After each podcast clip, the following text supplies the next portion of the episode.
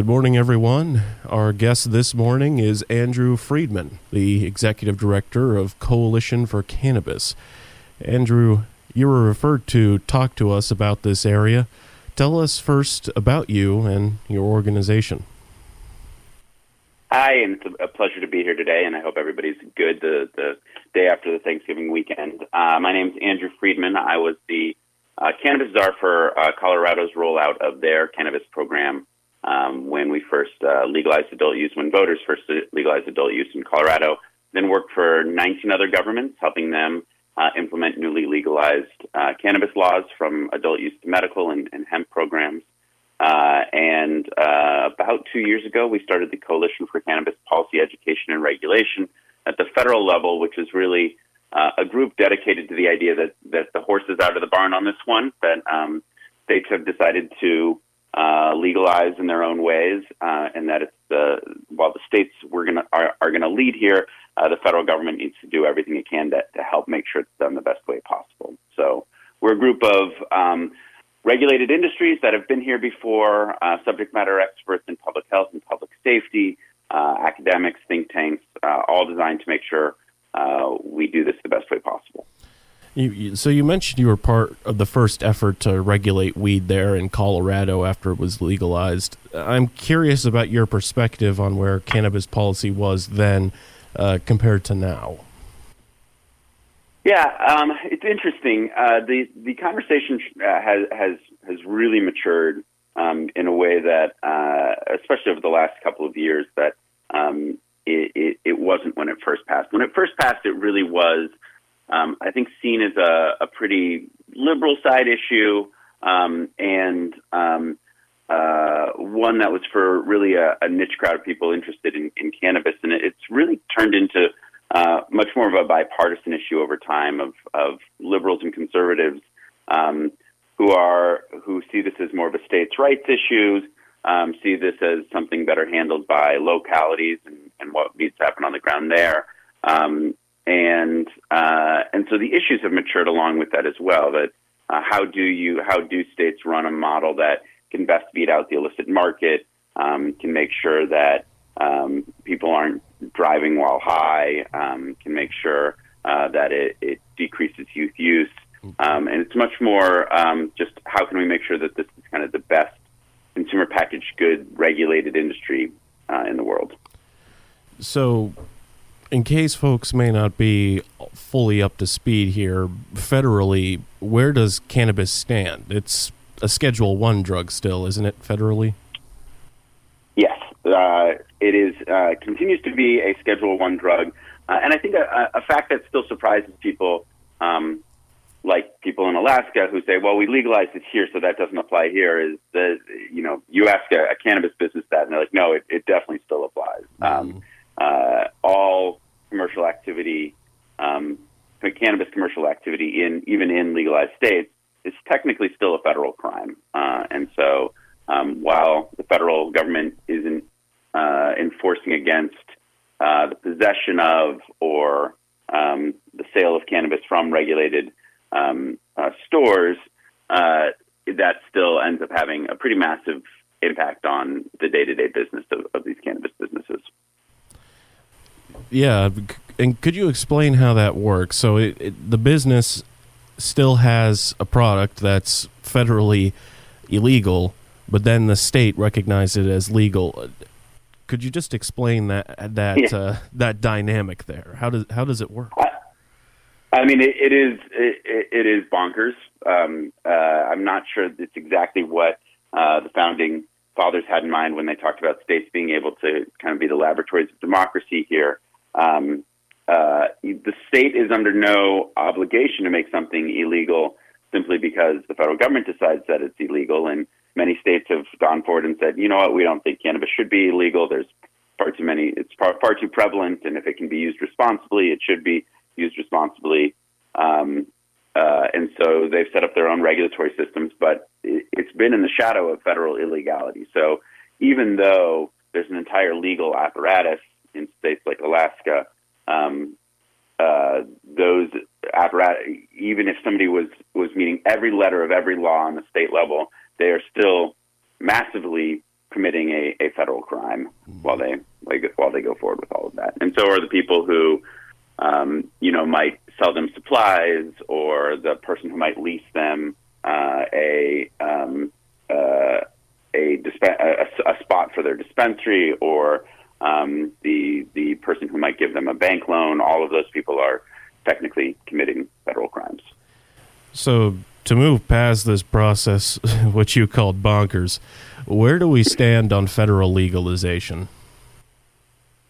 Uh, so um, it, there have been a few efforts this legislative session. Um, the House did pass um, a descheduling um, uh, bill that, that was not taken up uh, in the Senate.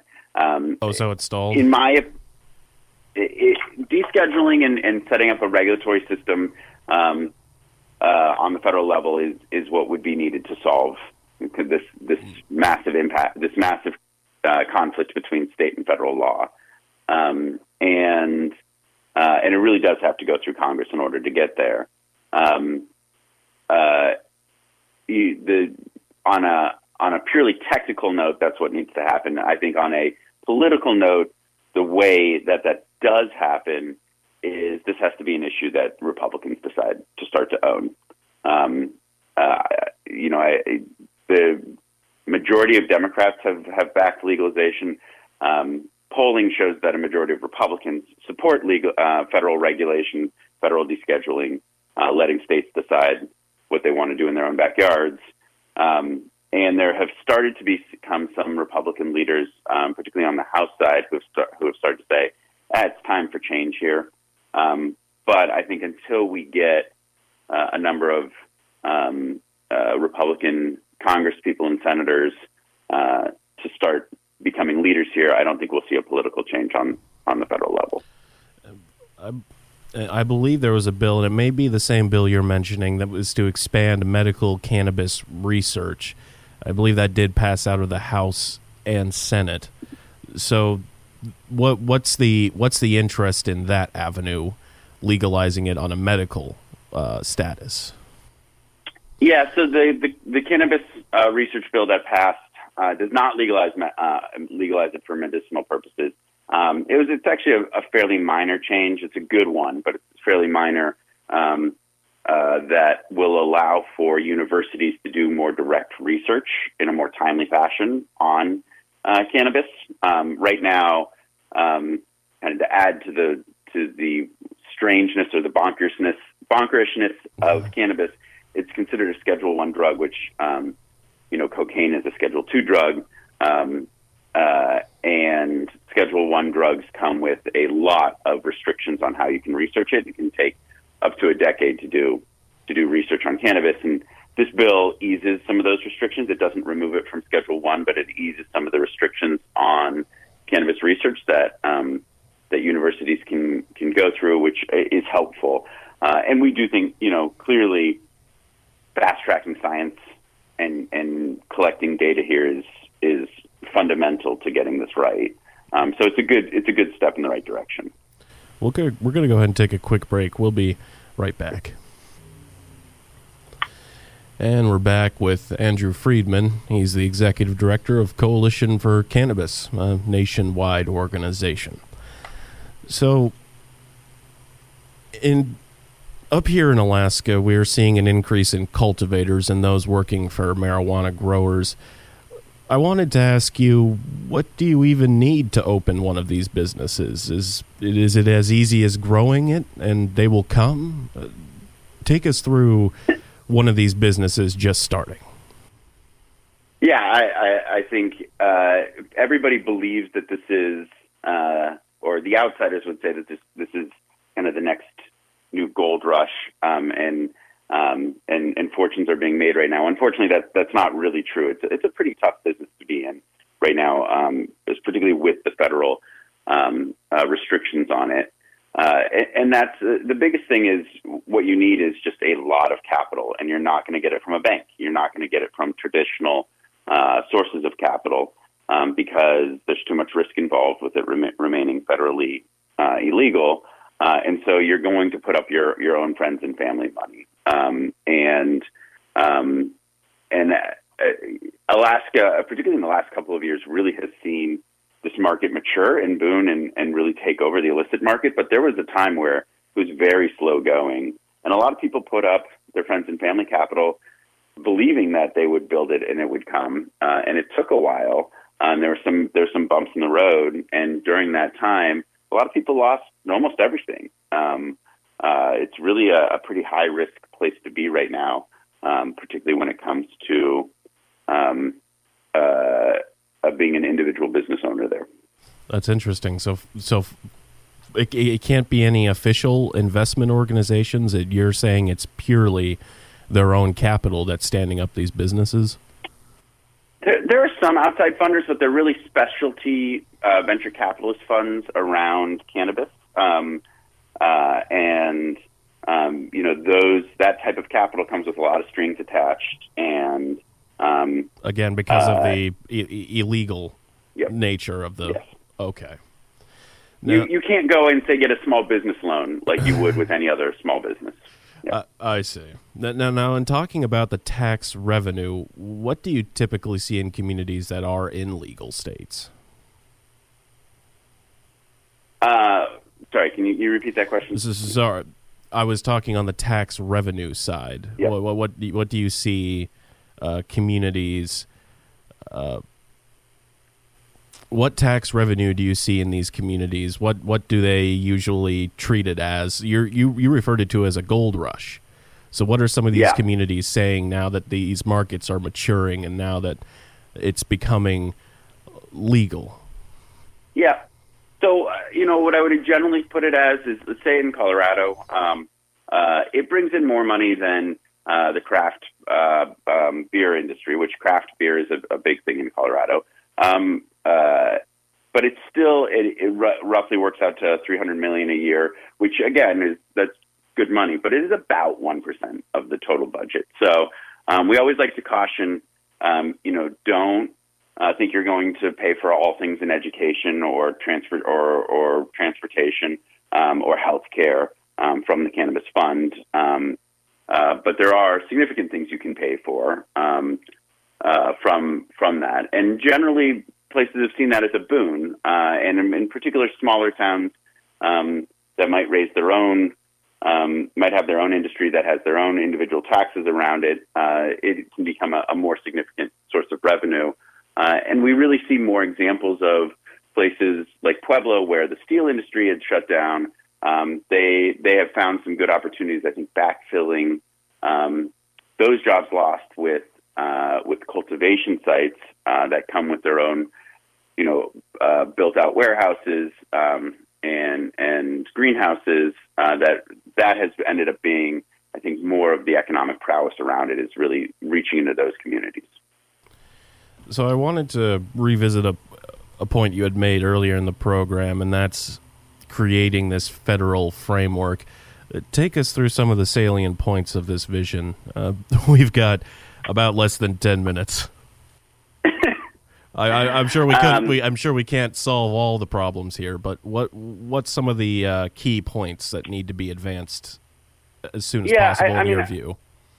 From, from a conceptual framework, I think there needs to be an ex- acknowledgement from the federal government that uh, that states have already decided to go their own direction on this. Uh, it is not.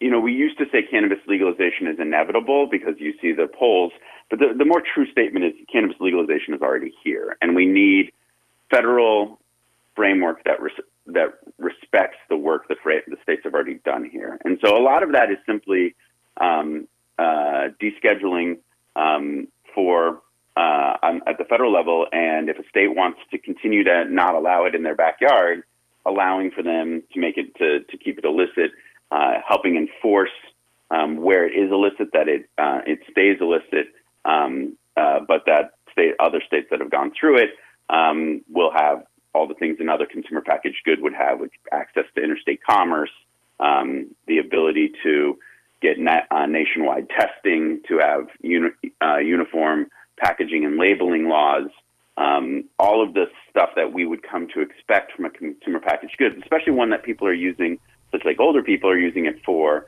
uh, more medicinal purposes. So we need to make sure it it has what it has, what it says it has, and it, it doesn't have, say, harmful pesticides in it. So that's the, the basic framework. And I think beyond that, we need some best practices about making sure that youth use doesn't go up and, in fact, goes down after legalization. Um, substance abuse is both um, uh, prevented and treated, uh, and that we are doing everything we can um, to make sure that people are not driving while high.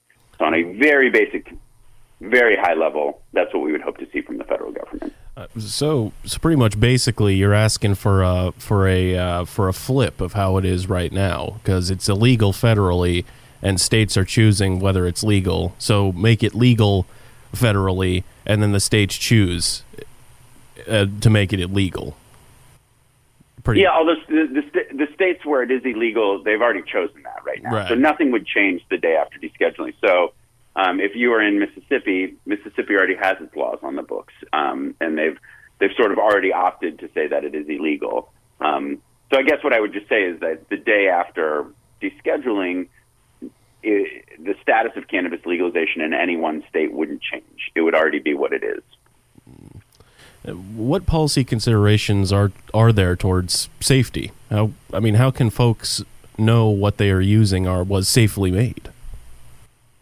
You know, so um, states like Alaska have in, uh, implemented their own testing labs, um, and they and there is some testing going on, but it really is the purview of the federal government to make sure that testing is done in the best way possible. Um, mm. uh, states are not typically the ones to do that sort of quality control um, and, and, to look after that. So it, it is a, a, critical point that um, federal government needs to be in here doing it and, and making sure that um, not only that the the ingredients that you say are in there are actually in there. Like a lot of the stuff we we are testing right now somebody claims there's this percentage of THC and this percentage of CBD, and then we go and look into the product, and and neither of them are are present. Um, but also, there are harmful pesticides being used that, that do show up in cannabis. There are um, molds and and um, uh, other uh, bacteria in there that that shouldn't be in there, um, and that really do require the federal government to institute national testing standards and, and certifications to make sure that the, these products are as safe as possible. And you touched on the substance abuse side. What can be done in that regard? So, uh, like a lot of other substances, um, a lot of people can use it very responsibly, and some people have uh, a tendency to uh, abuse. There, there is a, a, diagnosis for this, which is called cannabis use disorder. Um, and like other substances, there are best practices for being able to both prevent and treat cannabis use disorder. But it really takes having a responsible use uh, framework rather than a prohibition framework like we do now. And, and what we need to do is both educate those that uh, are likely to abuse the substance um, uh, about what is going to happen to them, and then provide them treatment alternatives from cannabis tax revenue um, should they become uh, substance dependent on it. Uh, and again, in places like alcohol, tobacco, this has proven to be an effective framework. Well, Andrew, I, I, appreciate you giving a little bit of a national perspective here on cannabis. So, is there anything you'd like to add before we close out the program? Yeah, I, I would just add, I, I really do believe uh, that that Alaska and, and, and Alaskans are going to be really fundamental to this debate. Uh, kind of come at it from this point of view of of this should be the states' rights, and states really can lead in here, and the federal government should step out of the way to allow for common sense uh, reform here. Uh, and so I do ask if voters are interested in that, if listeners are interested in that, that they call 907 586 7277. That's the uh, that's the uh, uh, and leave a message for Dana Herndon, who's the regional director for the delegation, because uh, we really are looking for uh, the Alaskan delegation to, to be the leaders on this issue. Very good.